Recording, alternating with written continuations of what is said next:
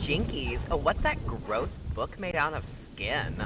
It's not a book, it's a tome made out of skin. Ew. What's it say? Behold the collected apocrypha of Stacy Ponder, the writer for Final Girl. And Anthony Hudson, the programmer for queer horror. And together they are. Oh my god! Don't read it out loud! Don't read it out Gaylords of Do do do do do. Do do do do do. Do. Dun, dun, dun, dun, dun. Yeah, yeah, yeah. You know what I'm doing. How does it go? do, do, And it's like, or wait, no, that's Blues Brothers? I don't like the Blues Brothers. I like Carrie Fisher when she has the flamethrower or the bazooka. I like I like Carrie Fisher. I like Aretha Franklin. Aretha Franklin. She's she's the shit, man. Yeah, the rest of it, it's not for me. But what about the acclaimed Blues Brothers 2000? Acclaimed Stacey. by who? According to Jim, it's acclaimed. See what I mean? According to Jim. but you know, I, I I guess is is Terminator Dark Fate the the Blues Brothers 2000 of the series? Uh, it sure seems like it, doesn't it? I mean, okay. Uh, I admit I'm excited for Linda Hamilton. This is we're talking about the Terminator Dark Fate trailer that just dropped today. AKA Uh. uh, like a week ago. Yeah, when we're recording this, it dropped today, and you know, I see Linda Hamilton, and I'm I'm excited. I see Mackenzie Davis, despite that horrible bowl haircut they have on her. Is I'm she excited. the is she the Terminator? Yeah, she was in San Junipero. She was in Tully. Wait, that's her from San Junipero? Sure is. She's the little like repressed like sad little Les. Yeah, Corky or whatever her name was. They're all named Corky. They're all named Corky. Yeah, in Bound. It's a in very- it's a big lesbian name apparently. what shall we name our gay ass daughter? Corky. Corky. she will be known as Corky, short for Corkina. the, of the New England Corclesons. yeah. Um, yeah. I, Yeah. uh, well, here's the thing. I mean, by the time by the time this episode is released, you know, they might have decided James Cameron maybe will have CGI'd in Linda Hamilton as Sonic the Hedgehog, and it will be a crossover with the Game of Thrones new season that's being done to redo the series to appease the fans. Mm. Um, but yeah, they they put Linda Hamilton in, and it's like we all have no choice. It's like when I see Charlize Theron in a ad or Jessica Chastain and like it, I'm like, well, yeah. you got Okay. me. Now I'm I not happy about it. this. I won't enjoy it, but I'll still give you my money. I will begrudgingly watch this film. I just I just couldn't get excited. Uh it looked like Linda Hamilton was just in the taking a back seat to the rest of the movie, which was like, okay, what? So it's uh, once again a T1000, only this time it's like black oil T1000. Yeah. Uh is not even cute. And then there's the new Terminator and she looks cool, but I'm like, "Oh, their whole thing is like, oh, she's um more uh, indistinguishable from a human and everything and she's the new lady terminator but i'm like that was the Summer Glau in the sarah connor chronicles which we all know Mhm. i'm obsessed with and i consider canon so well, it just it seemed too big and comic booky to me. You know, like it's when you still think so about cgi it's so CGI. First of all, James Cameron is not directing it; he's producing it, but he's no it says the return of producer james yeah, Cameron. the return of producer James Cameron. Yeah. But the first two are like have crazy effects and stuff, but they're also very like small scale.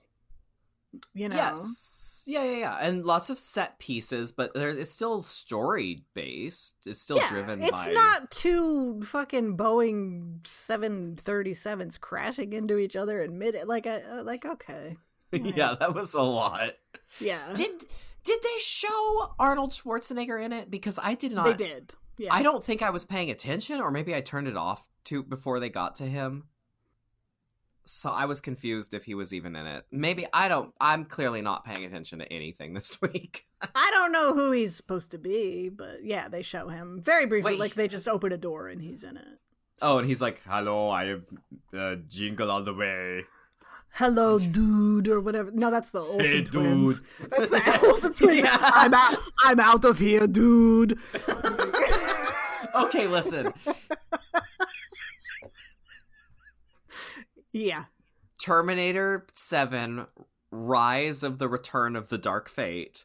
I need to see the Olsen twins. Both like liquid metal Olsen twins. Yeah. What if one of them's good and one of them's like one's the good Terminator and one's the evil liquid Oh my god. Sign me up. Make it a family affair. Put Elizabeth Olsen in it as like Sarah Connor's new um like a- as her younger her um May December romance. and then and I will I will not leave the theater. I will just stay and I will just keep purchasing tickets on my phone so I can stay and keep my residency for gay Olsen twins Terminator. I'm out of here, dude.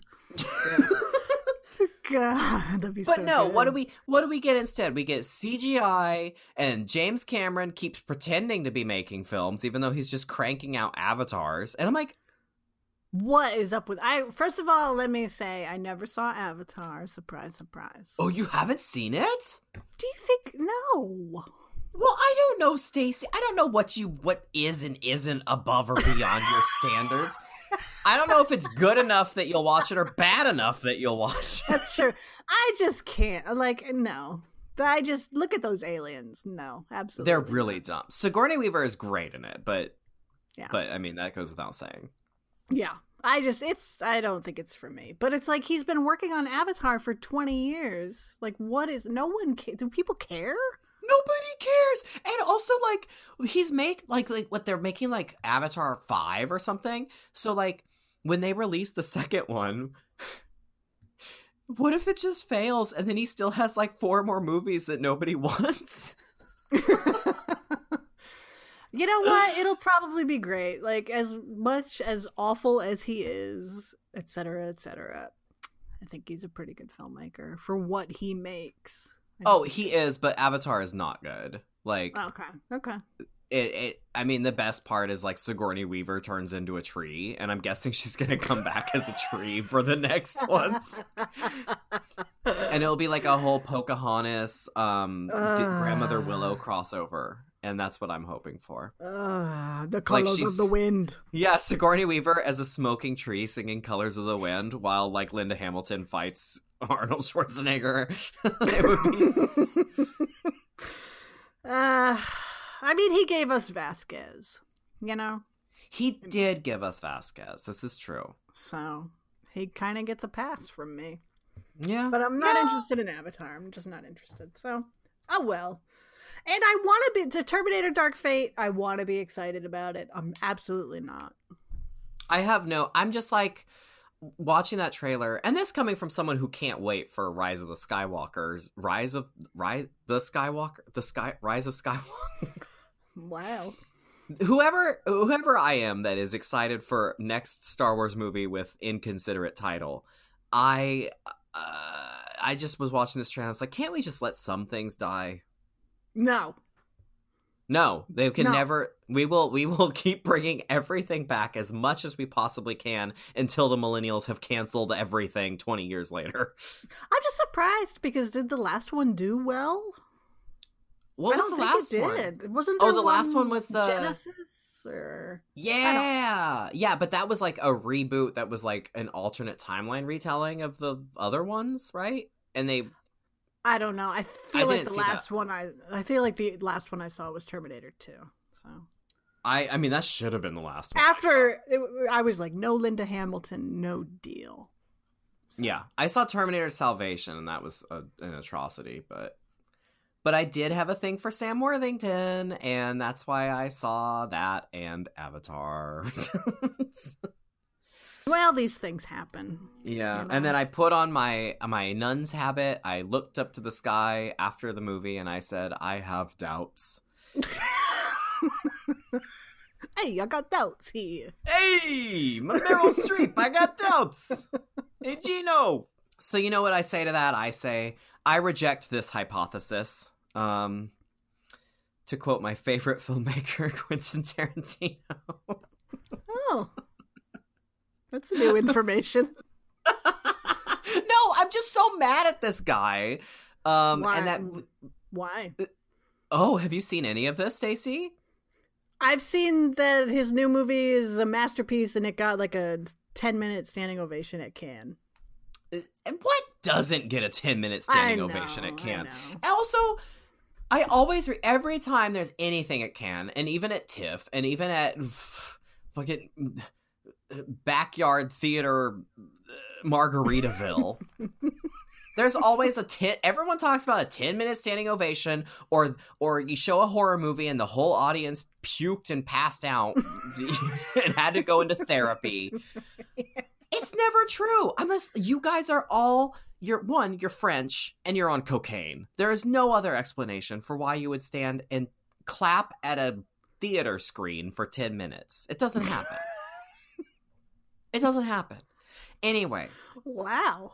it has come to fruition, Stacy P, that that uh, the movie came out, whatever, people saw it, and then a, a female critic in an interview with Tarantino said, "Okay, so Margot Robbie has apparently no dialogue in this movie." What? as Sharon Tate, which is what we what any of us who were who have been guarded or cautious or hey, Tarantino tried to kill Uma Thurman, maybe we should reanalyze our enabling of him as a filmmaker. Uh I think anybody in that boat has been like, well, at least Margot Robbie is playing Sharon Tate.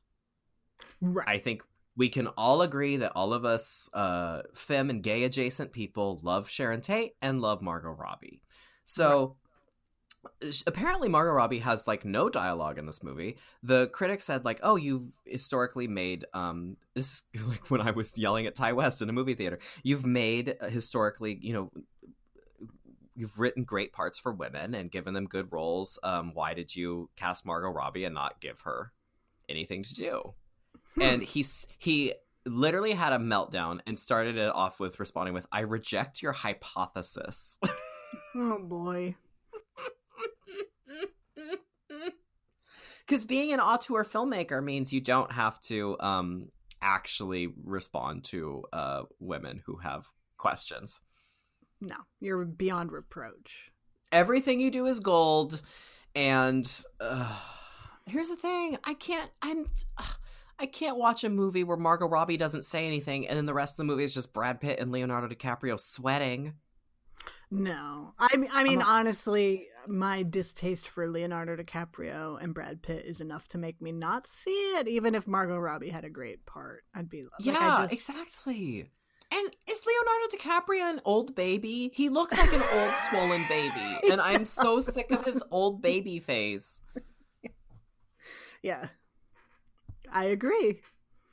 so Old i guess the face. the movies have me down man between Aw. Terminator, bad title, and Margot Robbie in movie that should not happen. Ugh. Jeez. So I- so I needed a I needed a pep of life to really shake me out of this funk, and I I think we found just we found solution. a pep and a half.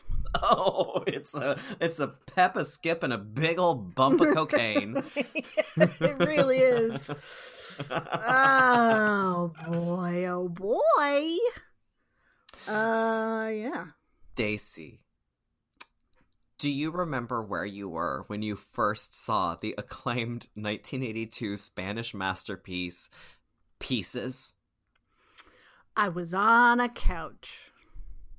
Oh, well, that's not as exciting as what I'd anticipated. Uh, Well, no, I mean, you know, uh, no, it was at my home on a couch. Some years, some years back. It wasn't like an event kind of showing. It was just I'd read a lot about it. I got a copy of the VHS and I watched it and had the time of my life. so yeah, Patrick Did you- Swayze was there. Jennifer Grey was there. You all were dancing. we were dancing. Yeah, we went down to the dock and danced on the dock. It was incredible. Oh, So- I love that. Nobody put Yeah. any babies in corners. No, absolutely not. So, Not at this screening of pieces. yeah. Did you have a memorable first viewing? Oh, we had a there was a 35 millimeter print of it came to the movie theater.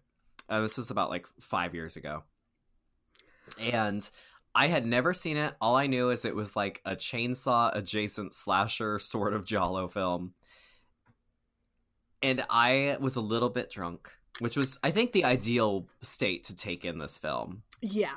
Uh, sometimes it's kind of hard with other movies, you know, because you have to pay attention to the plot or the characters or the dialogue. Yeah. Um, this movie is immune to that. so right. Yeah.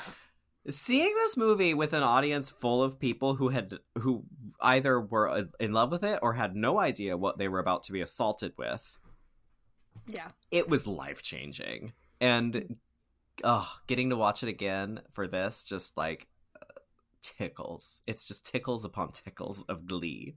Yes. Yeah. I did get to see it with a crowd. There's I saw it the first time when I lived in LA and then then there was a screening there and I went to that and it, it was a hoot. It was just my first time it was just a quiet affair, okay?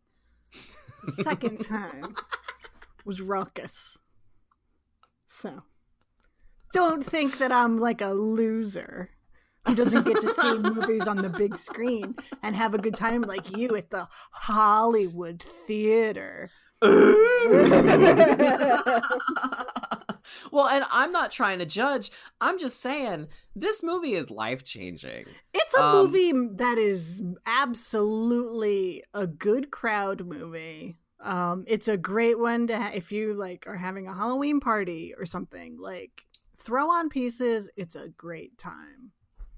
I just like I ask myself this every time I think of it. Is Pieces the greatest movie ever made? like, cuz it's pretty close up there. yeah, it's kind of unbelievable. It's uh, nothing about it. First off, nothing about this movie makes any sense No, no, whatsoever. no. And there's so many bizarre touches that you just are like, wait, what? Did that just happen? Did that person just say that? Does this mean that this has happened? What? And it's just such a delight. And it's just kind of a testament to the movie that I can be so charmed and absolutely delighted and won over and everything by a movie that is nothing more than women in various states of undress getting chopped up with a chainsaw. Right, like this movie should be offensive in multiple It, sh- sequences. it should be offensive, and it's just not. And I just think that that's uh that really speaks to the fact that we have to treat things on an individual basis and context matters hold and- up, hold and up. piece and and media of all sorts needs to be kind of uh analyzed and talked about and looked at for what it is on its own rather than just a blanket statement of like well pieces is misogynist. Stacy, I want you to know that they're listening to us, and at any moment we could be canceled. we're gonna get know. hashtag canceled over this but i I don't know. I don't know what you're, what, why you're playing fast and loose with our well-being. talking about talking about nuance and about um uh applying critical theory and thought to individual instances of things rather than sweeping arguments against everything ever. uh, it makes me a little unsettled and uncomfortable. I I, I feel like oh oh I, I, need to. I'm turning in my SJW badge, I guess, when it comes to pieces. I absolutely agree with you. Yeah, it's, This- you can't just say. Well, it's just like people who don't watch horror movies do that same thing all the time. Of like, all horror movies are X. They're all bad. They're all misogynist. They're all this and that. You know, They're all how many- They're all about dominating women. They're all about yeah. Yeah, and it's like how many times have you had to have that argument with somebody?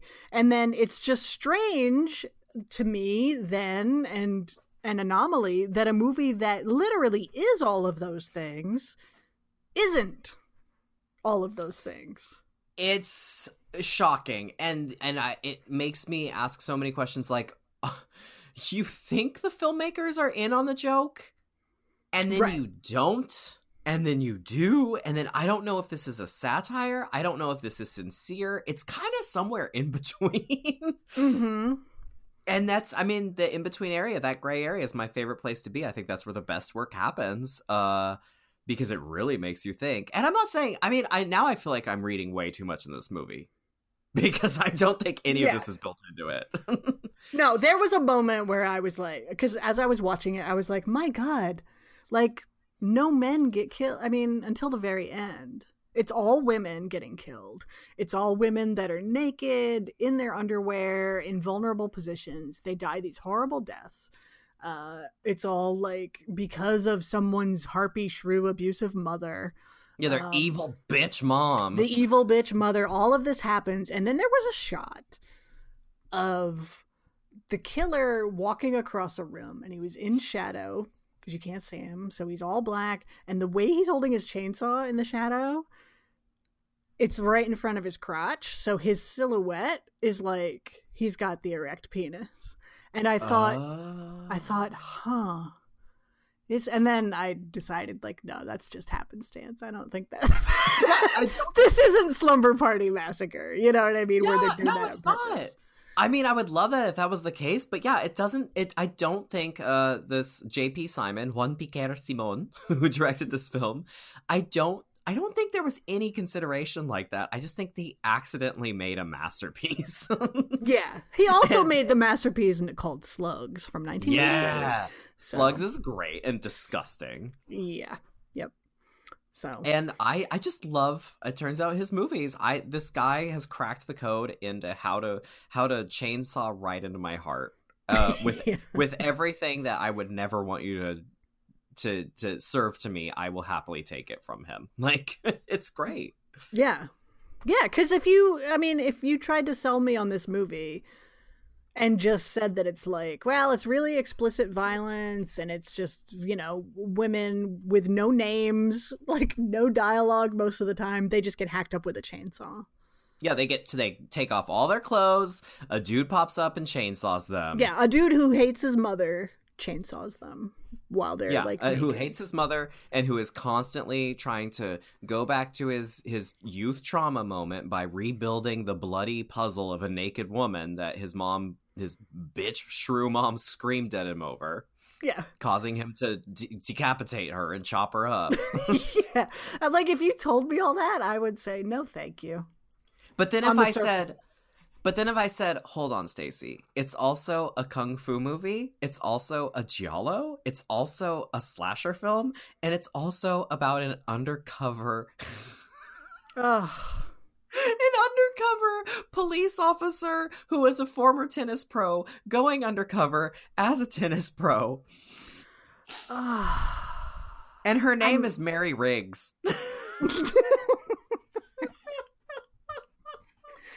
There's just so much about this movie that I love. It's crazy. it's just like a list of moments and scenes and odd touches that I just am absolutely in love with. sitting down and watching this film we, we you know the first time i saw it in the theater everyone's hooting hollering it's it's like it's like uh, when they show the audience for stab in scream 2 like everyone is bonkers um I see that opening scene. I see the killing of the mom. I'm like, yeah, I've I've seen this in every other you know shitty uh, Italian slasher movie from that era. I've we all know how this works out.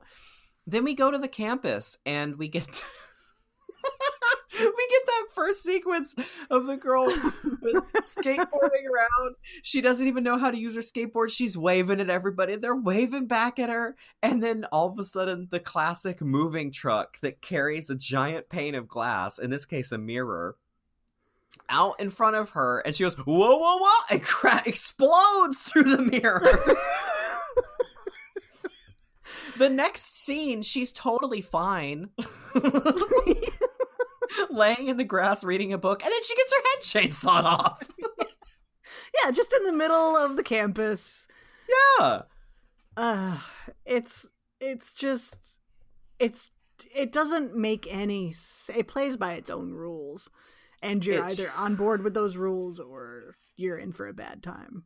you are going to be in for a very bad time but uh, it's uh, it's so it's so good it's, it's j- supersedes all of its badness the, Yeah. the i mean uh, cut to a, a scene later after the the insane random mirror explosion that served no purpose and and we get the classic line that set me up for the fact that I was going to love this movie. If if the roller the the skateboarding into a mirror didn't do it, it was this scene with these youths in the college because we're supposed to believe this is a college campus filled with students.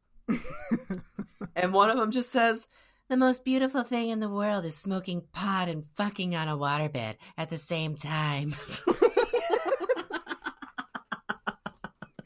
And the reason she says that is because uh, they've just installed a waterbed in the training room on Yeah, that- campus. Which why? why does a training room need a waterbed? It makes no sense. And it's like they do that just so that they can have that line, and then later someone can get killed on the waterbed. and yet it's not her. It should have been, and she doesn't It show up in the been rest of the movie. Yeah, It, sh- it, should should have her. been. Instead, it, been it was Queen. Sylvia Costa, the intrepid Boston Globe reporter who is on campus to crack this story wide open. And bitch shows up and uh, starts asking questions, and she's wearing a hot pink ruffled blouse with a powder blue leather jacket over it, which is often what I wear when I'm doing my writing. You do. I've seen it. Yeah. Uh, and unfortunately, she dies. I was Yeah. hoping she would win all the Pulitzers first. Yeah. but- No. She didn't she she didn't even win like a regional uh a regional good job Peabody. award. Yeah. Yeah, the regional you won the regional good job award. Here's your Yeah. gold star, Sylvia Costa. Yeah. No, It's- instead instead she gets stabbed on the waterbed, and at one point it's clearly a rubber knife. Yeah. But Which it's a great set piece, make no mistake. it is, yeah. It's just it's just we need Waterbed Queen one. How can you introduce that character in that line and not bring her back? This movie doesn't give a fuck. Waterbed Queen, she's gonna go off, she's gonna start a chain franchise, do whatever she wants. But meanwhile, Yeah. Sylvia Costa gets brutally murdered in the waterbed. It's a great scene. Okay, okay, okay. It's good. Um. now, as I was saying, Stacy, before uh, the internet cruelly restarted and Velvet Planner 50 hacked in and destroyed my sound capabilities, forcing me to move to a different microphone. She's a rascal, that Velvet Planner. She really does know how to use an online computer. She learned so much from that like uh, community engagement class for senior citizens. Her learning annex class. Yeah, from the learning annex. Absolutely. As I was saying, was it just me or was Sylvia Costa like vaguely based on, at least visually, on um, Daria Nicolodi Deep Red? Because I felt like she had the hair, she had like kind of the floofy little blouses. Uh, I'll allow it. It is Thank now. you. Ca- it is now canon. I enter it into evidence as Yeah. canon, yeah, and I'm grateful for it. that's fine with me. Sylvia Costa, she's just one of many uh, extremely memorable characters in this movie full of unmemorable characters. yeah, yeah. So it's like they try to set up some mystery. You know, someone is killing young women on this college campus. oh yeah, Who what's this movie about? Yeah. Who could it be? Someone's murdering women on this campus in horrible ways with a chainsaw. Who could it be? Is it the unmarried, uh, living with his mother? Turns out he's a homosexual anatomy professor. the campus closet queen, as they call him. Campus closet queen. Is it him? Is it the gardener, the oversized gardener who uh, wears black gloves just like the killer, and he's got a chainsaw, and he's always scowling, and he seems really mysterious? It could be him. and his entire role is um very extreme, like squinting eye acting. Yes. Like the whole I don't know if he was trying to do a Mr. T thing or just trying to get his eyebrow to raise for like two minutes on end and they just kept the take. But every scene is him like trying to open or close one or the other eye as he stares at people. yeah, yeah, he's very intimidating. Uh, or is it Kendall, the nerdy male lead, who is somehow also the campus Casanova? how how how is Greg Brady in, entrusted by the regional detectives with solving this murder? Yeah, it just this guy this this student is a suspect at first. Uh, and then they just decide he's not a suspect any longer, and then they just make him an honorary cop, basically, and Yeah. he's just along for the ride and doing detective work and everything. But you never know; he could still be the killer. But they they don't they might as well give him a junior detective's badge. yeah, yeah, yeah, for sure. He gets his little he gets his little foil star to wear on his shirt. Like he yeah, I do not understand anything about how the police work in this film. In in what we are told is New England. it's Boston. Yeah, it's the, For the sure. line. This is New England, after all. they have to say just to remind us that, in fact, the movie we've been watching for two hours is in New England. Yeah, yeah. The police just don't know what they're doing. Uh, They don't, They don't. so- They don't do much. no, they just show up and and talk with this the dean about how they they yeah they shouldn't announce that a killer is haunting this campus. Just like in every other college campus horror film, you never want to let this information out. No, don't tell anyone. And that's Don't- why I was hoping Sylvia Costa would break it open, but she, you know, she doesn't. She was gonna get on the case, man. She She got the was. scoop. Yeah. But no, that fell victim to a waterbed, like so many of us in our interior design choices in the 1980s. I love a waterbed, but you can't really sleep in one, can you? I, I mean, it's in the the therapy room, so I don't know what they're doing. I guess you're not it, supposed to sleep on it. Yeah, you're just supposed to. room. Is it like a their version of a foam roller? You just lay on it and swish. like, what does that do? It makes no sense. It makes no sense. So they send the undercover policewoman, Mary Riggs, Mary Riggs. tennis pro turned police officer, undercover as a tennis pro coach. who is very upset that the detective tells Kendall that she is going undercover and breaking her cover for her, uh, even though it seems to be public knowledge to the press and everyone else that she also is a police officer. yeah. She, she gets a little too close with Kendall. Like they just start hanging out, practically dating. He clearly has a crush on her. hmm Um, they just spend all their time together, and she's a terrible cop. Like She is an atrocity. terrible cop. she's a perfect queen, but she's an atrocious cop. Yeah, the cops are all atrocious, and I will, but I will say, you know, the lieutenant played by Christopher George. I love Christopher George, and Mary Uh-huh. Riggs is of course Lynda Day George. They are Mhm. the the first couple of B grade at best horror movies, and Also I just did uh, Mortuary. Mortuary. They did Day of the Yeah. Animals together. He was in Grizzly. They were in. Uh, you know what I learned was that um he because he was in Graduation Day, and Vanna White was also in Graduation Day, in a very very small part. Vanna White was his niece, What? which must be why she was cast in that movie. Yeah. Wait, so you're saying that Mary Riggs is is uh, um Vanna White's aunt by marriage? Yes. Oh my god, it's all coming full circle. yeah. So It's I just a- just I love both of them, and they don't make them. They certainly don't make them like Christopher George anymore. Yeah, Mm. and this was like a year before he died, I think. Yeah, he died really young. So Yeah. I just love them. So I love that they're in this movie together, even though they're both completely inept cops. And a lot of young women die because they're so inept. So because they're terrible. Because they're they're like, oh, this guy was found at the scene. Yeah. It was supposed to be the last person this girl who has just been murdered in a pool was going to see. Let's invite him back to come solve the case. Because Yeah. clearly he's not a suspect. yeah, here's a pile of body parts next to a bloody chainsaw. Could that be the weapon? Mm. I mean, it's elementary. yeah. And yet they never take anything into evidence except for the bodies. Like they don't take the fucking chainsaw. How many chainsaws are there on this campus? just leave it around, just in case he needs it later. Just it's leave fine. it. You know what? Like there's a blood. Like even when Sylvia Costa is investigating, she opens a door and there's a bloody chainsaw on the shelf. It's like what the fuck? Listen, the, the clearly the groundskeepers. You know, this is this film. There is an underlying message about um, unionizing and about empowering workers, and clearly that had not been put into place. Otherwise, the gardener would have cleaned up the bloody chainsaws here and there. Stacy, I don't know why you hate the the proletariat. Because I'm in the one percent. You are. You're the most famous one percent podcaster next to Tomi Lahren. That's me. Yeah.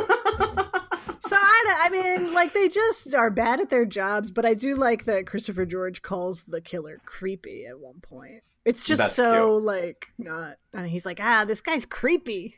Which I guess is a word you would apply for someone that keeps uh, mutilating and um, uh, severing all the body parts of women. Yeah, and taking some of those body parts. I guess I just expect my cops to be a little more. I don't know. Uh, good at their jobs, hopefully. Oh yeah. Well, Stacy, all cops are bastards, and you're now canceled again. I was thinking of SVU. I was thinking of Olivia Benson, and I was thinking, would Olivia Benson ever call someone creepy? She might, actually. She probably would, but But she would also catch them a lot more quickly. she would catch So- them, and she'd be a fucking badass, and she'd be like, "Guess what? My mom's Mariska Hargitay, you dick." Wait, I am Mariska Hargitay. I am my own mom. yeah, I'm my own mother. That's how feminist she is. she is her own mother. She is that feminist. Her mom's Jayne Mansfield. Jayne Mansfield. Mansfield, yeah, yeah. Do you know she was in the car with her? Isn't that so sad? That's horrible. Yeah. Anyway, um, wow. Uh, I love Mariska Hargitay. Uh, the only way this movie could be better is if Mariska Hargitay was in it. Yeah, if she was, if they actually did have two undercover women, uh, Oh. two female police officers. Instead of this guy just being like, okay, I'm going to entrust Greg Brady to solve this crime, and I'm going to send our undercover tennis pro to date him so that they can Like, solve the the crime plan? together. What is the plan here? It just doesn't make any sense. And honestly, bless it. You know. and by the time you're like, okay, this movie i- is clearly so off its rocker, nothing makes a lick of sense. All of a sudden, we get Mary Riggs just walking down the campus in in the dark of night, and a a guy who looks is dressed like Bruce Lee jumps out and starts attacking her with kung fu. She she kicks him in the balls. He falls over, like just immediately passes out and face plants. Save ten seconds for the camera operator to say, "Okay, go," and then Kendall rides out on his motorcycle and rescues her, and goes, "Oh, it's my kung fu professor."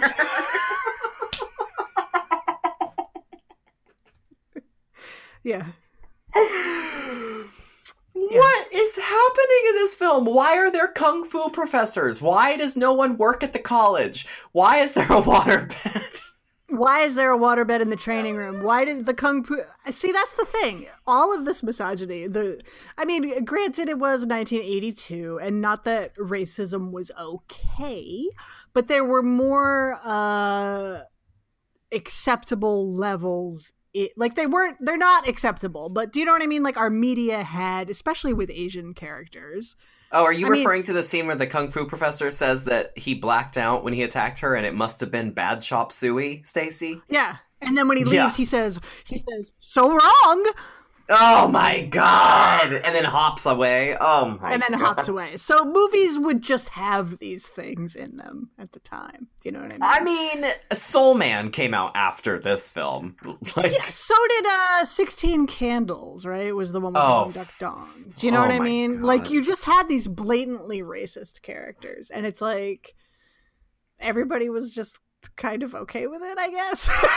You know Yeah. I mean? It's just crazy.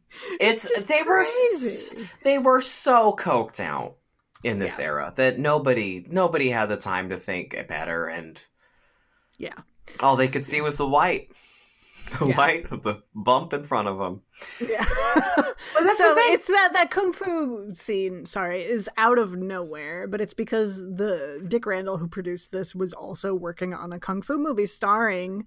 His name is Bruce Lee, and he's a Bruce Lee impersonator, and he was making a movie at the same time starring him. So he was like, "Ah, fuck it, put him in pieces." So that's why it makes no sense, and it's It's a crossover. It's a crossover, yeah. I was wondering what the hell. I mean, but that's the thing is, I mean, I uh, one, I love that they made a crossover to a completely unrelated movie. Yeah. Two, I can't wait, and I hope to God to one day stumble on another movie where a tennis pro played by Lynda Day George just shows up, and she's like, "Oh, I just got back from the station where I train, but on a waterbed." But I, but at the same time, as a, I mean, yes, I was offended watching that sequence, but when you throw it in with everything else in this movie that is so blatantly offensive, uh, and yet somehow just works because it's so cuckoo, bananas, psychotic, insane, off its rocker, crazy. Yeah. you just can't help but be like, you know what? I'm impressed that you just even got to this point. Like- that yeah that's what i mean is that like in this movie that is like wall to wall you know misogyny i guess. To have a sequence like that you would th- what i'm saying is you would think that no one would ever want to watch this movie uh Yes. you know it's you know it's you'd think it was like song of the south or something just never to be seen by human eyes again yeah, yeah. and for- yet here we are like i love pieces so yeah, it should be forever canceled, entombed next to the Ark of the Covenant in the giant Right. warehouse. Uh, and yet, it is. It just brings so much joy to me because I mean, it is such a product of its time. It's so bonkers, uh, and it there is definitely a charisma to the the just no fucks given of this film. yeah oh yeah this movie gives no fucks That it's just you just can't help but be like, she wasn't born right, and I love her. yeah, it's either lock her away in the attic. yeah, put her in the red room. Embrace her. Yeah, put her in the red room or embrace her. You know, I don't know. I have a strange. I, I maybe it's that I'm not twenty, but the idea of uh, art and media and everything like being forever locked away and no one can see it again and blah blah blah like really bothers me. Oh Like, no, even if- that's Even if it's reprehensible, I feel like it should be up to the, the viewer. to absolutely. When I was when when I went to, to make their poorly informed decision when yeah. when I when I when I was uh, I took my show over to Dartmouth and I did a I did a show down there and uh, I was blown away because some, they they were like, "Oh, have you seen the Hovey murals or have you heard about them?" I was like, "What are, what are you talking about?" They take me down into this basement where they have essentially a drinking game, uh, drinking song creation myth. Um, and it's it's the story of how Dartmouth was founded and how Eleazar Wheelock, the founder of Dartmouth, uh, was able to to purchase the land from the local tribe by trading 50 gallons of New England rum for uh, and and some squaws. Mm. Uh, and it, this is all enacted on the walls in like Norman Rockwell paintings, uh, like illustration style, and it's just like so trashy, so so racist, So, so Parks and Rec. yeah, it's it's literally the Parks and Rec murals. One hundred percent those Parks and Rec murals, like that same level of cartooniness and like American pastoral illustration. Um, and and it's just so silly and stupid and awful and wrong. Uh, but it was amazed working with some of the students and hearing from them talk about it because they were like, we need to destroy these. They have to be removed. They can't exist anymore. And it's like, wait, this is evidence of how bad your past is, and this should you need reminders. Mm-hmm. Like I'm from like don't erase it because it makes you uncomfortable. Like you keep it and you keep that so you remember how uncomfortable it makes you and how wrong it is. Right, we can't pretend that these things didn't happen. You know, No. I understand when it's like children's entertainment. When I think about some of the shit that was in like Looney Tunes when I was a kid, some of the stuff I saw, it's like, oh yeah. holy fuck. And like, I get it if you're gonna, if it's like still a Saturday morning cartoon or whatever, and you're gonna edit it out, I understand. Uh, if something is going to be empowering to these horrible people, I Mhm. get it, but I I still don't feel like things need to be destroyed and just never see the light of day again. No, because I think I mean that's the same kind of fundamentalism that in in the fact of destroying it, you're actually whitewashing the story. Yeah, it's this. It's essentially like a Texas, you know, history textbook. That's like, uh, the workers came over from Africa because they wanted a better life, and Yeah. they they actually some of them had beds. Oh my you know god! what I mean? Like you can't pretend that it wasn't horrible, and we shouldn't Yeah. pretend. and getting rid of that history kind of is is you're basically saying, oh no, look, we were always equitable and we were always not racist. Right. Uh, so yeah, it's yeah, I, I I completely agree with you. I mean, pieces like I mean, are there way more problematic things? Absolutely. Oh, for sure, for But- sure. But this, I don't know. Yeah, something about this just works because it shouldn't. It shouldn't, but it's just I think it's just because it's so bizarre that it's you can't help but laugh and be charmed by it because Yeah. it just plays by its own rules and anything can happen at any time. And does. It does that ending that makes no I talked about it on an episode earlier. You brought it up on One Dark Night. Um, Yeah. talking about that toothbrush and the jump scare, the '80s jump scare, final frame, and you brought that up, and I was like, Stacey, what are you talking about? The corpse doesn't get up at the end of pieces. I would remember that. Turns out, Drunkles was drunk and didn't remember it. What the fuck is that ending? it makes no sense. Like it's not what happens at the end of pieces is not possible I by our rewound it. known laws of science and Oh, no. You show this scene to Neil deGrasse Tyson, his head will explode. yeah, it's scanners style. Yeah, yeah, yeah. He just and his head explodes everywhere yeah. as Michael Ironside runs covertly down a hallway. I I rewound it three times. I had to. I I was like expecting it to make some sense each time. I was like, maybe I missed a frame. Maybe that's someone I I'm not expecting. Maybe it's a different character. No. I it just uh I I mean it defies all logic. It it broke us. It did. Well, the whole idea is that this the killer is, you know, he when he was a child, he was putting together a nudie jigsaw puzzle. His bitch shrew frigid mother flips out and is like, "Get this pornography out of my house!" And all I'm gonna throw away all your toys. Pack it up. yeah. And so he chops her up, and then he comes back 40 years later, and he's chopping up women, and also he's putting his puzzle together again, and he's also trying to put together a body. That's his mother because he still has her shoes. So basically, every time he cuts up a young woman, he takes a piece of her body and he's assembling like his mother again, I guess. That's yes. the best that's the best we can do, right? Yes, not unlike the made for TV HBO horror film Resurrection, in which the killer is assembling um, a corpse of Jesus, but from body parts to remake Jesus again. Yeah. Yeah, sure. Yeah, just like There's- that. you know, it's like that. So at the end, uh, you know, they're in the killer's office and looking for evidence, and the stitched together body falls out of a closet or whatever. oh, okay, fine. It's a jump scare. With like the shoddy makeup of the stitching. Shoddy makeup of the it's like stitching. gray purple makeup. Yeah, everything like all the limbs are stitched together. She falls out. Okay, fine. We think that's the end. It's not the end. Lo and behold. Lo and behold, they cover her up with a sheet. Our hero, Kendall, goes to pick up his jacket, which is on the floor next to the body that's under a sheet. He bends over, and a hand comes up from under the sheet. The corpse grabs his balls, his junk, scratches him so hard through his jeans on his crotch, and he goes, ah! And it freeze frames, and that's the end of the movie.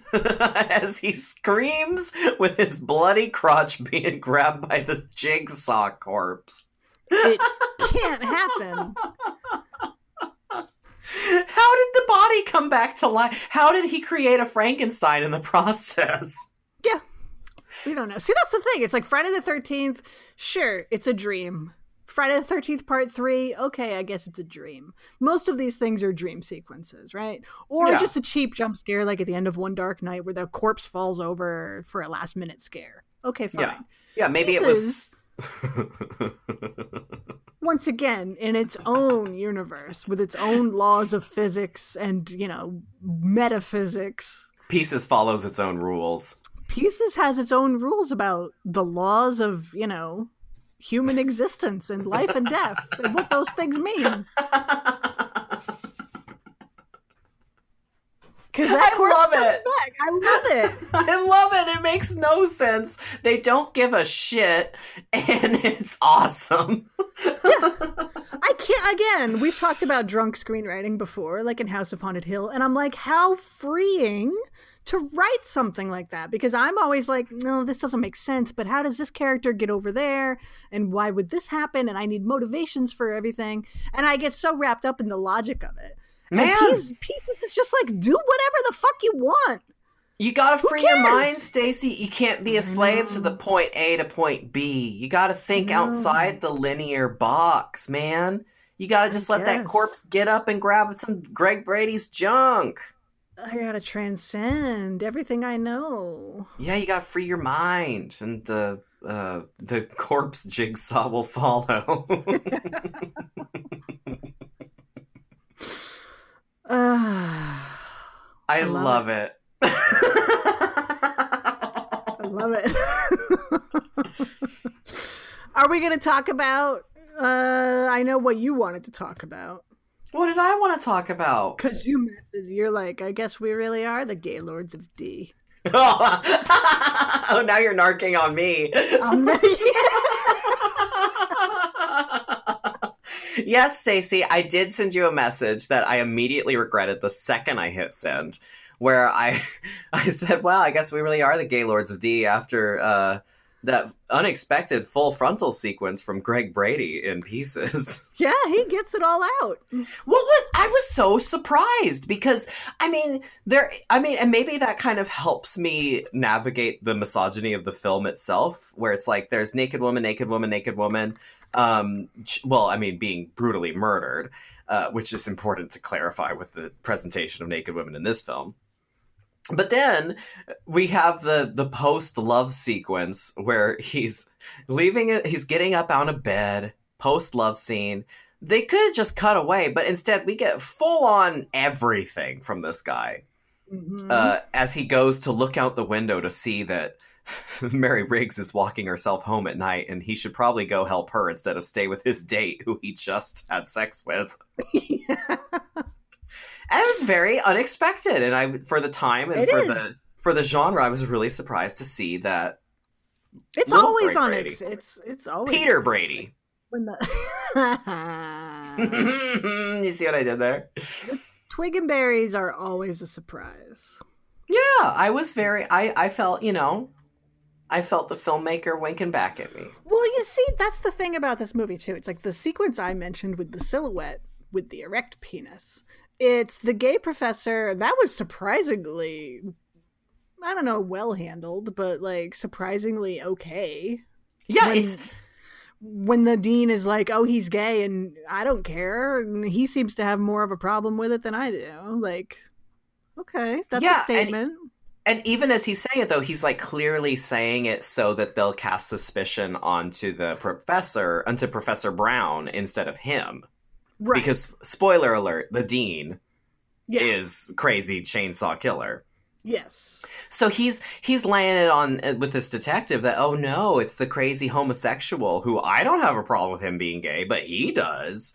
Uh, Right. He's tr- but it's it turns out it's actually that guy is the one doing it. So the even they call him the campus closet queen. They're kind of weird with this character throughout the film. Um, but ultimately, there's no judgment passed on his queerness. no, Uh, it's No. the other characters passing judgment on him for it or using it to their own ends. using a presumed judgment. Yes, yes, yes, yes. But the film itself, for there's not like ends. no. there there's never a look at oh here oh look he's wearing women's panties or oh look he you know there's no embarrassing moment he's for not him. a he's not a pervert he's not Yeah. you know any of that but so like that and then even the stupid ending the stupid jump scare ending you end with like this amalgamation this abomination of all of these murdered women coming up and like castrating the campus casanova at the last moment. yeah. Yeah. Yeah yeah and yeah you, you start to think like does it i mean none of it means anything but i love reading into shit especially when that shit ain't there so. That's the thing though is i'm like is this racist misogynist coked out pile of shit? Yeah. is this a feminist reclamation that Right, is yeah. satire? Does that last two seconds uh you know turn it all D- around. yeah, does the inclusion of the last two seconds of Professor Brown as a sort of not judged homosexual, of Greg Bre- Brady's peen, does all tho- do those three things and the silhouette and the silhouette and the silhouette of, the killer yeah. and the sheer awesomeness of Mary Riggs who can achieve nothing and gets drugged, and sylvia costa. And Sylvia Costa who is on the case. Does that make this this brilliant satire, or did they just accidentally throw everything into a blender and it just worked out in their favor because it's so trashy? that's probably the case like it's just happenstance and probably i mean how many people are reading into that last shot But you make a great. I mean, that totally went over my head because I was so like, "What the fuck is happening? This makes no sense." Right But it suddenly makes sense if you read it under those uh, parameters. yeah yeah Oh my god, Stacy, this movie is genius. I've, I've changed my tune. This racist pile of misogynist bullshit is brilliant. it needs to be in queer horror. You It need does. To it. well, I had I did have that thought when I was first watching it and they showed Peen. I was like, should I ship this in queer horror? yeah, it's got a gay character, right? So yeah, it's got a gay character, it's got a dick. there you go. What more do you need? it's queer. Yep. It's got Mary Riggs. Got she's an Mary icon Riggs. for all of Yeah. us. Oh, for God's sakes, yeah. I mean, she's no Olivia McKenna, but but she's is? nobody, honestly. Yeah. So if you haven't seen Pieces, come on, like it's I feel like it's kind of known, right? It's people I, are aware I, I of this feel film. like most people have seen it at this point. It, if you haven't seen it, you've absolutely seen the YouTube clip of Lynda Day George screaming "bastards" thrice ah, Oh, oh on high. It's beautiful. it's just it's so quotable. It's so bizarre. It's so funny. It's so fun. Uh, it's a giant piece of trash, and it uh, trash has never looked better. Yeah. It's a great party movie. Like It it's. It's quotable. It's funny. It's got great gore effects, like crazy gore effects. Um, that's the thing. Like treating it like a just a straight up slasher movie. It's strange that there are so many like stalking sequences. You know that you would think would work, but there's just zero tension in this. Movie. No, it's. I mean, you like a few episodes ago, you even referenced the elevator scene, which is like there's no. It's literally just he steps in the elevator, she she sees the chainsaw, and he chops her up. like They put well, like they're waiting for the elevator, and she's like, "Oh, hi," and because he's got the chainsaw hidden behind his back, and then he steps into the elevator afterwards, and it's clear that like he couldn't do it and keep the chainsaw hidden. yeah, And then she's like, "Oh, what's that?" And he just has the chainsaw, and she's like, "Oh no!" And then he starts it up and just calmly, like it's just it doesn't. yeah. It's like if you consider that build up, or if you consider skateboarding into a mirror and then laying on a on a a, a, a, pad of grass before getting your head chopped off randomly. build up then it has it has build up um it it doesn't it has build up in that it has scenes it does have scenes. it has sequences and scenes Yeah, there yeah. there was a camera there might have been a script But there's so much. The killer does so much lurking, Do you know what I mean? And it should be tense, but it's just there's absolutely no tension. It's Yeah, and very much- it's-. Very much in that in that uh oeuvre of like slasher slash giallo with the black gloves and like the the grabbing of the weapons and the Yeah. lurking but it doesn't it's not used to any purpose no, no. it's just now you're gonna die on a waterbed now Yep. you're dead Yep, and you're dead. It's, And I love uh, it. It's it's a treat. It's a real treat. It's a good Yeah. time. You're you're right on with party movie like i i love my first experience was oh just unforgettable watching it again for this absolutely still love this movie but i was like you know I I really think the best place to watch this movie in the best way is like you need a bunch of friends over you need to have some drinks Mm-hmm. um turn it into a drinking game anytime nothing makes sense i mean everyone would alcohol Yeah. poisoning You'll instantly be yeah. um yeah. yeah so don't do that actually i can't endorse that because you will die Yeah. but yeah. It's it's just so ideal for for just invite your friends over give them a trigger warning just say everything and then and then Yeah. watch the hell out of it 'cause, Yes. oh i love pieces I love pieces. what a time to be alive Indeed.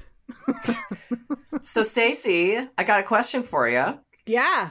Do we got a listener question Oh, dip! You tricked me. it's a question within a question sort of not really yeah. it's metaphysics yeah Um. Yes, we do. oh boy oh i'm so excited Oh, I bet you are. why why would I... Well, this question comes to us from Hamthony Hudson, who honestly sounds a bit like a Dollar Tree Blazy Blonder. I'm not gonna lie. it really is a sad knockoff. I have to. Whoever wrote in this question under that name, uh, that is a sad, tired knockoff of Stacy's brilliance. And wow, you should only be so lucky to have anything to do with this show. yeah, brilliance is absolutely the word that we're looking for. Uh, and uh, listeners, if you think we don't have questions from actual people anymore, we do. we just also like we're really antsy to ask our own questions and couldn't think of a way to just like have an episode. So not that Anthony Hudson and Blacy Blunder aren't real people. Uh, Wait, are you suggesting that we could just do an episode on these topics instead of writing questions as our mirror selves? yeah, I don't know why we make it so complicated. I love that we're trying to in- create Inception on our own podcast so that we can talk about something we want to address. Yeah, we can do anything we want. that didn't even cross my mind. it did mind. not even cross my mind, honestly. Here I thought I was getting one over on you. well, I literally was like, man, I have a question. I wish I could ask it. I wish it was something we could talk about. Here's a topic for our show that I would love to talk about. Where I- I decide what I talk about. where I decide what I talk about, but I don't know how to even talk about it. Look, man, we are slaves to the system. We're sla- see, we gotta get on board with the pieces reality where we do whatever we want. We don't have to like cover a movie every time. If we want to cover a topic, we, like we ha- can do whatever we want on this show. You're right. Why are we letting all these jerks hold us down? Meaning us, yeah, are the people in the mirror who tell us what to do. our And us a tethered selves. Yeah. Why is Mirror Gollum, Stacy, telling me what to do and that I'm also bad at it? Like, Jesus Christ. Because So- she's really cool. Yeah, she's awesome. Uh, so here we listeners 35 here we are 35 episodes in and just learning that we are allowed to do whatever we want on our own We- show It turns out we have autonomy. I'm so shocked. we have agency Oh my god, it's my favorite word, and I never even thought to apply it to us.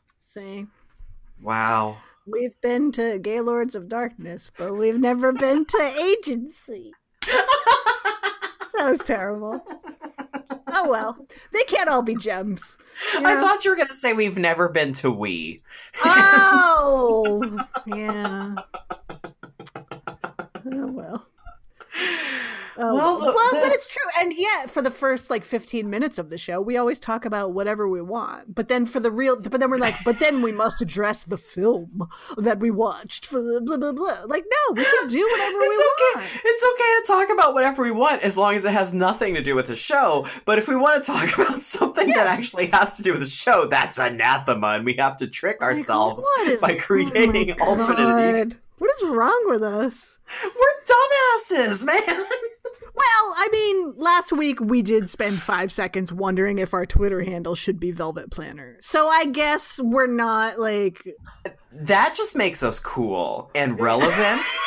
oh yeah, And like timely. Uh, we're I don't know. We're not. uh We're not the Gaylord's brain trust, I guess. no, but if anyone wants to take over that position, feel free to email us at gaylords at gaylordsofdarkness.com. So anyway, Anthony Hudson wrote in Oh, God. and asked, "What are your top five horror sequences from the last decade?" Okay, see, I think that's a great question, but now I hate myself. But I do think it's a great question. It is a great question. Don't hate yourself. Hate both of us for uh, Yeah. just being dum dums. You know. Yeah, for this rigid structure we've imposed. See, it's just like when I said, like I need to find the freedom in writing whatever I want to write, rather than worrying about things making sense. We're replicating the same violence we're speaking out against. Yeah, exactly. Man. Wow. We, we need to be locked away in the attic. I think chances are we probably already are. Yeah. And we just didn't even realize it. Yeah. Yep. So it is a great question, and it was kind of difficult for me to think of answers. It was I have a lot of favorites from the last 10 years especially because I mean we've I mean we've talked about it horror was a kind of a wasteland for a while and and then we got you know some fun movies with this teen slasher era and then that turned to shit and then it was a wasteland again um Yeah. and the la- I don't know the last like 10 years I've had some some movies that I really really love come out yeah. uh I guess I was just thinking like amazing sequences that have really stuck with me. That was kind of hard. Even if I like a Oh, movie, yeah. I'm like, you know, I don't know. Yeah, that's true. That's true. There's just so many scenes that like just get me, and I just remember them. You know, I just love them. Mm. Uh, and it, it was it was kind of hard paring down because there's just so many moments that just make me so happy. And some of them, some of mine, I'm like, is that really a sequence or is that just a shot that I loved? We'll leave that up to. That's well, fine. no, we'll leave it up to no one because we're judge, jury, and executioner. It turns out. That's right. Do whatever Yeah. you want, man. Yeah. Don't We're the Gay shit. Lords of Darkness. Like, we're not, we don't have sponsors. we're not one of those podcasts that gets paid. We're not one of those podcasts that is a part of a bigger network or a bigger website or anything. We are just the DIY bad news fucking bears bullshit podcast which is great but that just means we have the freedom we don't have corporate overlords who are like don't talk i mean does anybody have that but i just mean we're not beholden to anyone but our own selves Not yet. I'm still working on our mattress, uh, our mattress code. mean I just want one of those toothbrushes and one of those mattresses. key code deborah hill for your 10% off at stamps.com it makes sense to me. Yeah. But uh, I just mean, like, you know, we need to on vogue, as you say, and free our minds. Thank you. I will on Vogue my way through the rest of this podcast. I think All right. I'm gonna commit to it, and I'm gonna, and I'm gonna commit by starting with my list. Do it. Do you have an ascending or descending? I was gonna go, or what's the one? What's like David Letterman style? I'll do that. Wow. I just have them written down. Stace, look at you breaking free from the Matrix. Good That's for you. Okay, so. Uh, so my top five horror sequences. I, I guess. I mean, I have some honorable mentions. Uh, I'll get to those later. Oh, for sure. Basically, I just want to talk about movies I love. So my number five. So we have the top five horror sequences. Uh, my number five. It's not really a horror sequence, but the dance of the Black Swan and Black Swan. That just that just gets me moving. I Yeah. love it. It's masterful filmmaking. Uh, it, it's so compelling, and it's so nice to see Natalie Portman just do a total 180 into a Mhm. completely different take on that character and her physicality. I love it. Plus, Yeah. you know, contractually, we're obligated to talk about ballet at least at one point in every single episode, Yes. um, which is fascinating to me because as an art form, I really am not a, a huge fan of dance. Like, I don't seek it out. no, and yet Put it in a movie. Uh, there, yeah, there's a dance sequence in Pieces, which is also it's like dance How? slash aerobics. How did we forget the amazing dance sequence in Pieces? Yeah. I love a jazzercise sequence in an 80s feature. yeah, I love it when they're, they're like dancing and then they just do some aerobics moves because it's 1982, and Oh my god. the two art forms meld together, jazz or size, you know. Anyway, Slasher Giallo undercover cop film yeah, and jazzercise film. They it's okay, that's my top 5 right there. It's just that it's that, it's Death Spa, it's uh aeroba aeroba aerobicide. killer workout slash Killer workout. yeah. um the Linnea Quigley workout. It's it's just those. Nothing else. I hate everything else. It's sla- and Slash Dance. Don't forget Slash Dance, starring Americana of television's Glow. Slash dance. Also, um I just said television. Thank you for not noticing. I no comment. I I need more jazzercise sequences in all films, and uh, also the Drew Barrymore jazzercise videotape on SNL from like years Yeah. ago. So good. Kristen Wiig and those hips. Oh my god. Okay, my number four horror sequence. Uh, the entire ending. The the bla- the Sabbath and the witch. I I know we just talked about it, but that nothing has ever made me happier than that final sequence. I Hmm. love it so much. Um, number three, I've got a movie you haven't seen, uh, The Final Girls. Which Mm, is I gotta watch so- that. Oh, it's so close to my heart, and I can't say anything without spoiling this for you. But there is the Bette Davis eyes sequence, um, the classic Kim Carnes anthem, Bette Davis eyes, is put to amazing use. Actually, twice in the movie, but in the end sequence, uh, Malin Akerman performs Bette Davis eyes, and I weep. I am moved. I am inspired it sells the whole movie and brings it all home for me and it makes me so happy i love love love the final girls so much uh, my number two also reaching our quota again suspiria man olga's destruction Mm. that sequence i was just sitting with my mouth agape in the theater for like three minutes after Yeah. I, I I could not believe what I was watching. I was horrified. I was also like compelled.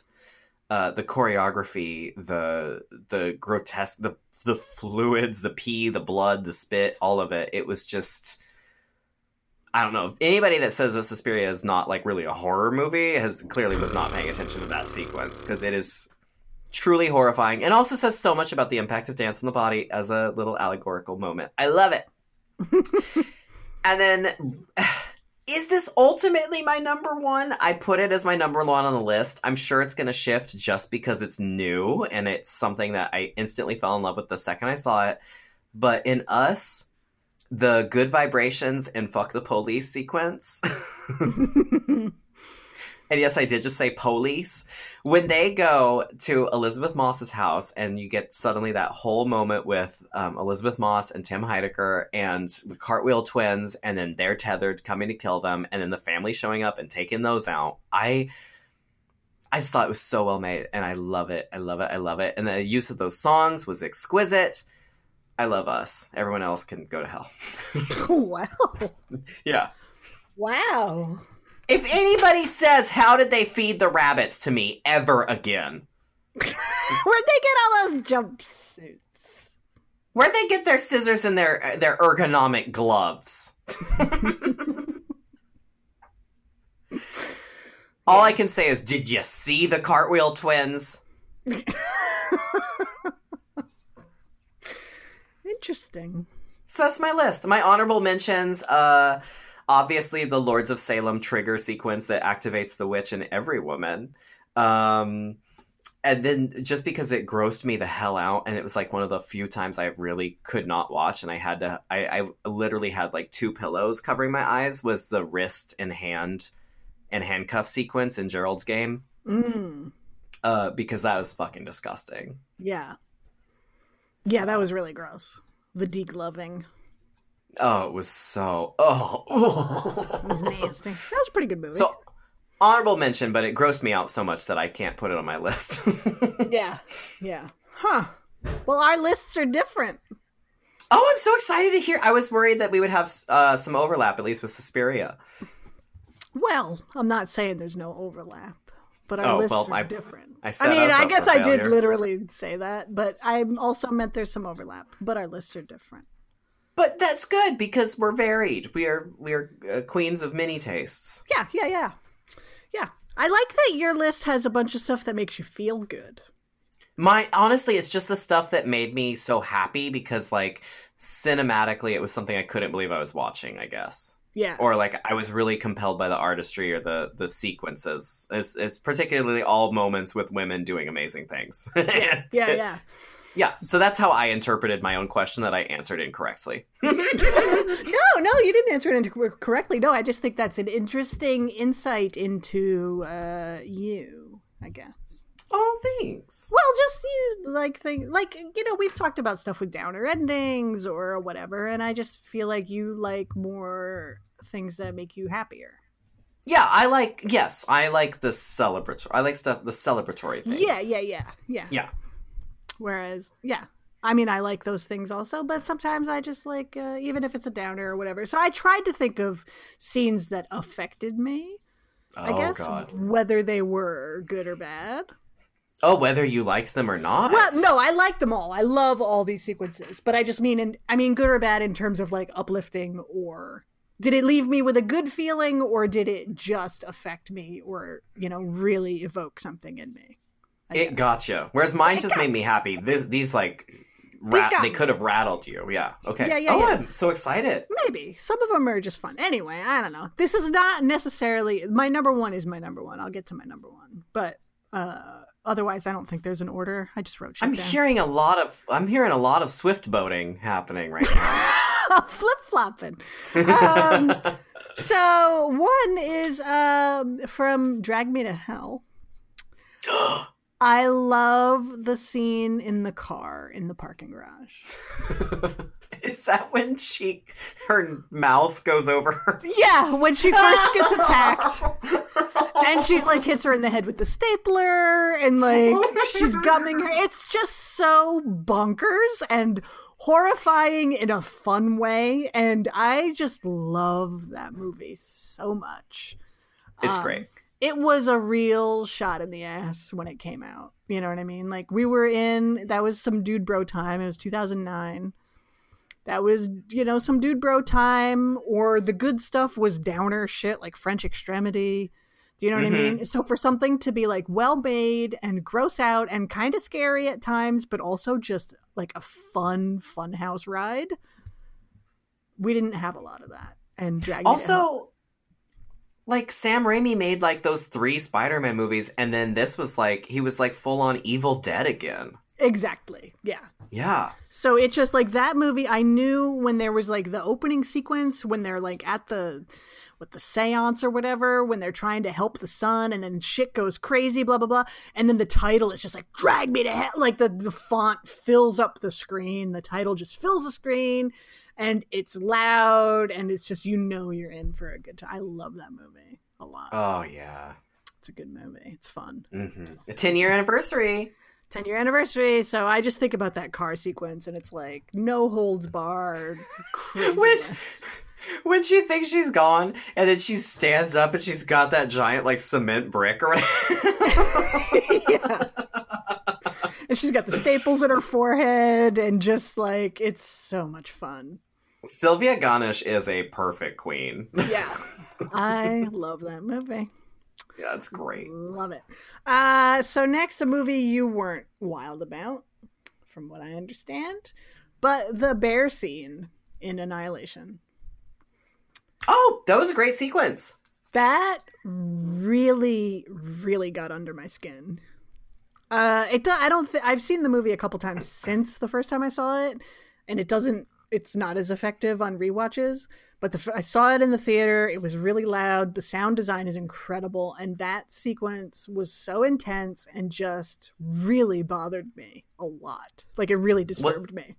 What was it about it that really got to you? Was it like their voices? It was the voice. It was this like thinking their friend is like you know the friend's not going to be okay. It's classic like Blair Witch of like when Josh is yelling from somewhere. Oh somewhere man.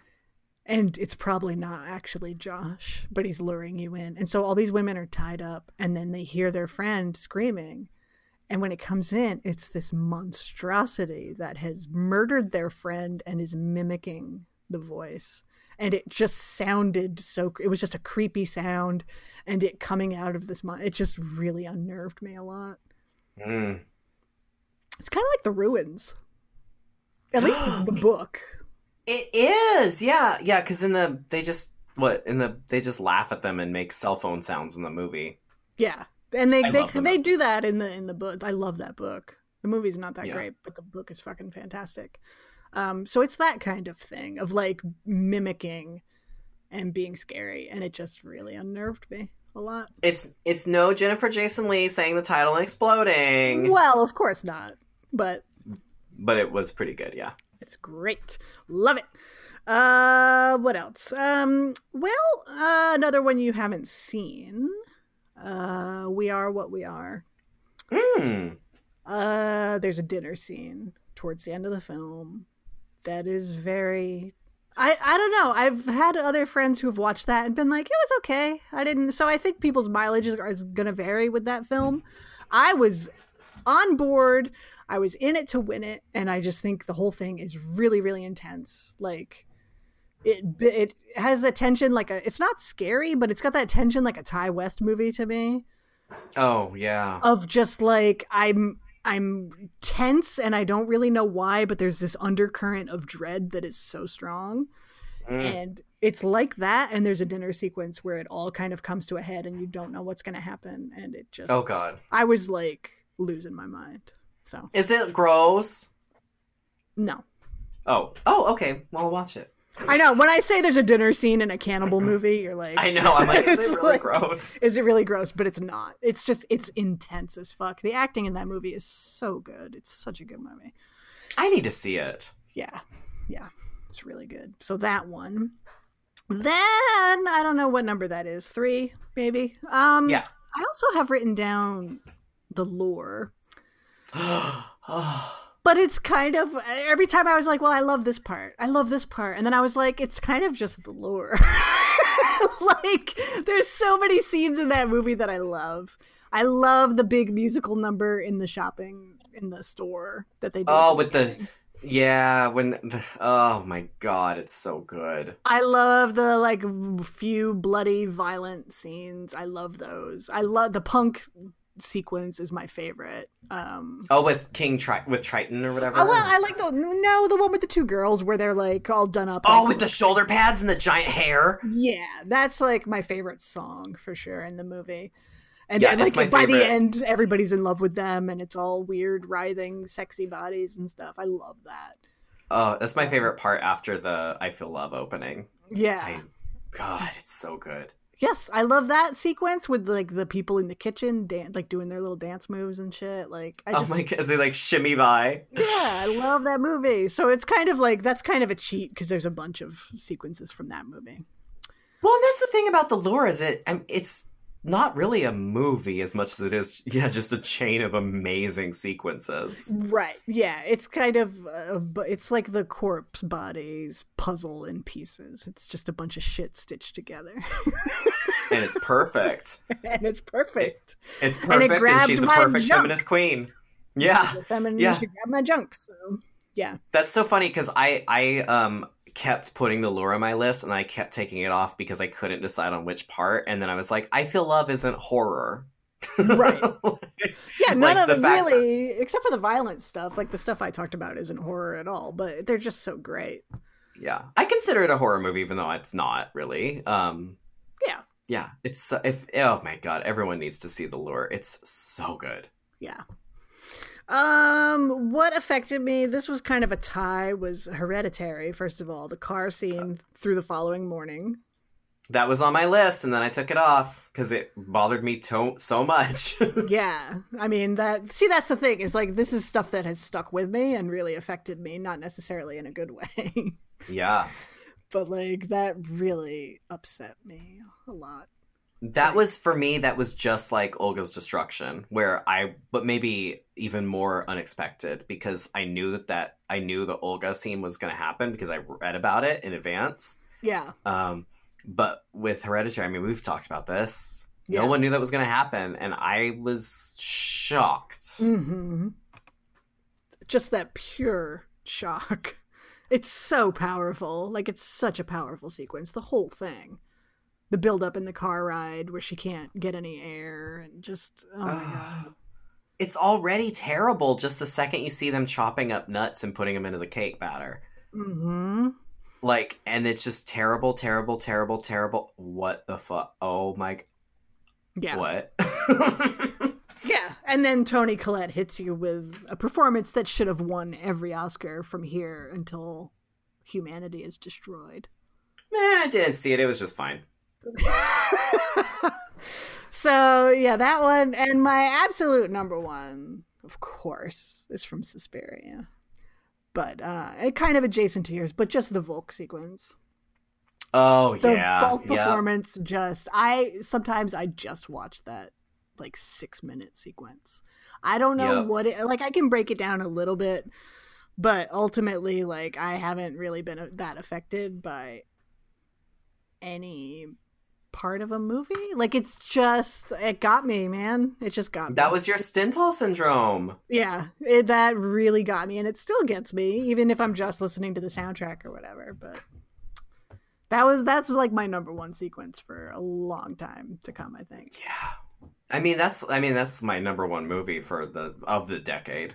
Like Oh yeah, yeah. uh impossible to surpass Suspiria. Yeah. I yeah, I when I settled on Olga's destruction, it literally took me forever because I couldn't even it was sort of like the lure like I I couldn't even begin to consider between that or Volk or the ending or even just the beginning. I love the editing of the opening sequence with the Suspiriorum song. Mhm. Um that yeah, it, it's so hard to choose. Yeah. But Volk is like great. I Volk is just like it's a, it's a religious performance to me. Like it just I can't really explain. Like like I said, I could break it down, but just the visceral reaction I have to that sequence just really is unexplainable. And I guess I'll have to be fine with that. and it is literally a ritual. It's a So ritual, it- and it's it working is on a me. religious performance. Yeah, Like, It yeah. actually is. It just transcends the screen for me somehow, you know. But I guess everybody has to have a religious awakening at some point in their life, right? Yeah, yeah. And uh, that was mine. For some, it's you know, uh, Jesus. what's his name? Yeah, who's that guy? I forgot his name. You know, it's For like others, uh, it's- what was it? Paul on horseback when he's struck blind by the glory of God or whatever. That's me. It's like, oh, Dakota Johnson slapping the floor in a red string outfit. Who knew? That's all it takes. It's all it takes, apparently. So there you go. Oh, God, it's perfect. It's so perfect. I love Suspiria. That's my favorite. we haven't really talked about it in a while, and I just hope people didn't think that we uh, have forgotten it.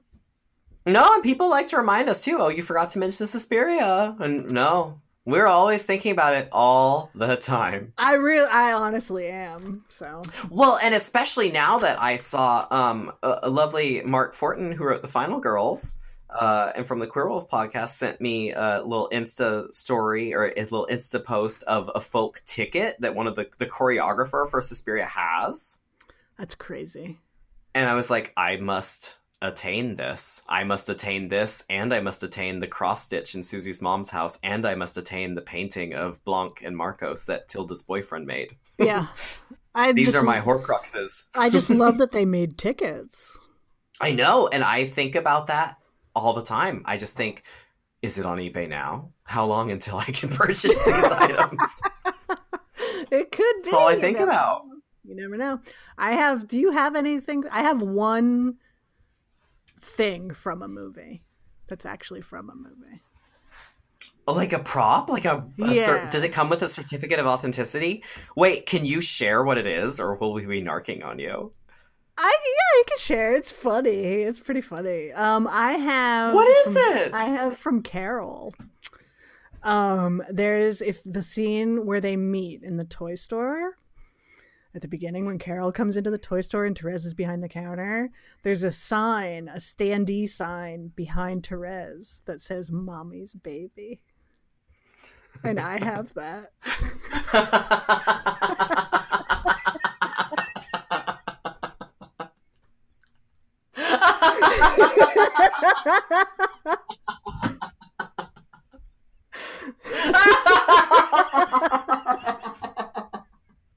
that is funny. It's funny.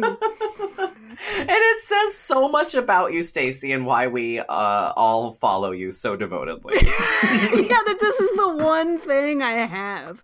And I just love that it's such a sly thing to have in the background, like to the whole like age gap between the two women and the undercurrent of like mommy issues in the movie that aren't explicitly stated, but they're there. Oh, So I just love that that thing is like such a wink and a, a nod, and I just love that it's featured very prominently in the film, and it's on on my shelf.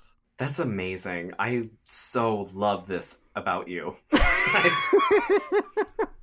Here I'm like I'm like, what would Stacy have? Is it something from like some like a horror movie? right, Is the it chef, the knife from whatever horror movie, blah blah blah. Like no, Yeah, and then- there's so it's just weird that there's a sign in my living room that says "Mommy's baby." oh no, it's not weird. It's not weird. Knowing what I know about you, the second you said Carol, I was just like, "Yep, Yeah, I'm, I'm all in." Of course, I I own nothing from any film, but I did almost purchase when I was when I was a little bit younger. I almost bought one of Charlize Theron's outfits from Aeon Flux because I really I wanted it, and then I was like, "Oh, I could be so close to Charlize. I can put it on a pillow. I could put it on a pillow and sleep with Charlize." That's creepy. Yeah, I would buy something from Suspiria if they're like if I could. You know what I mean? Like if I. Could Oh, it truly is Michael. I know she's. I mean, I doubt Tilda's never gonna part with that painting of or Luca, whoever has it, of Blanc and Markos. But like that or the cross stitch. Oh my god, I would The die. cross stitch, yeah. I mean, even a a stitch. Stacy, why would I want to go and do a thing like that? you could learn how to cross stitch and make one. Stacy, you know, you listen to me trying to set up my mic for two hours before we recorded. That's true. How am I gonna make a cross stitch? Although I feel like if you have mommy's baby, you also need a mother cross stitch. I next. really do, and then everybody who comes over will be like, um, someone's got mommy's. Oh, and you're a lesbian, you say? Very interesting. Very interesting.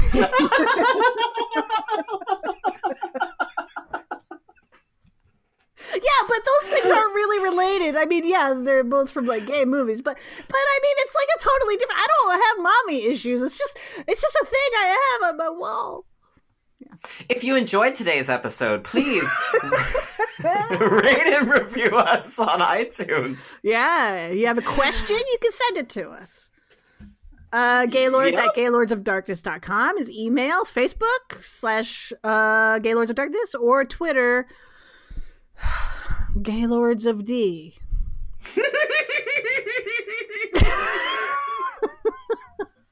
But we love we love questions, and from now on, our own questions will just be episodes, maybe. Or Yeah, not. maybe, We'll maybe, or maybe We'll, we'll do do, whatever we want. we're gonna do whatever the tethereds tell us to do. I might be mommy's baby, but I'm also my own baby. No.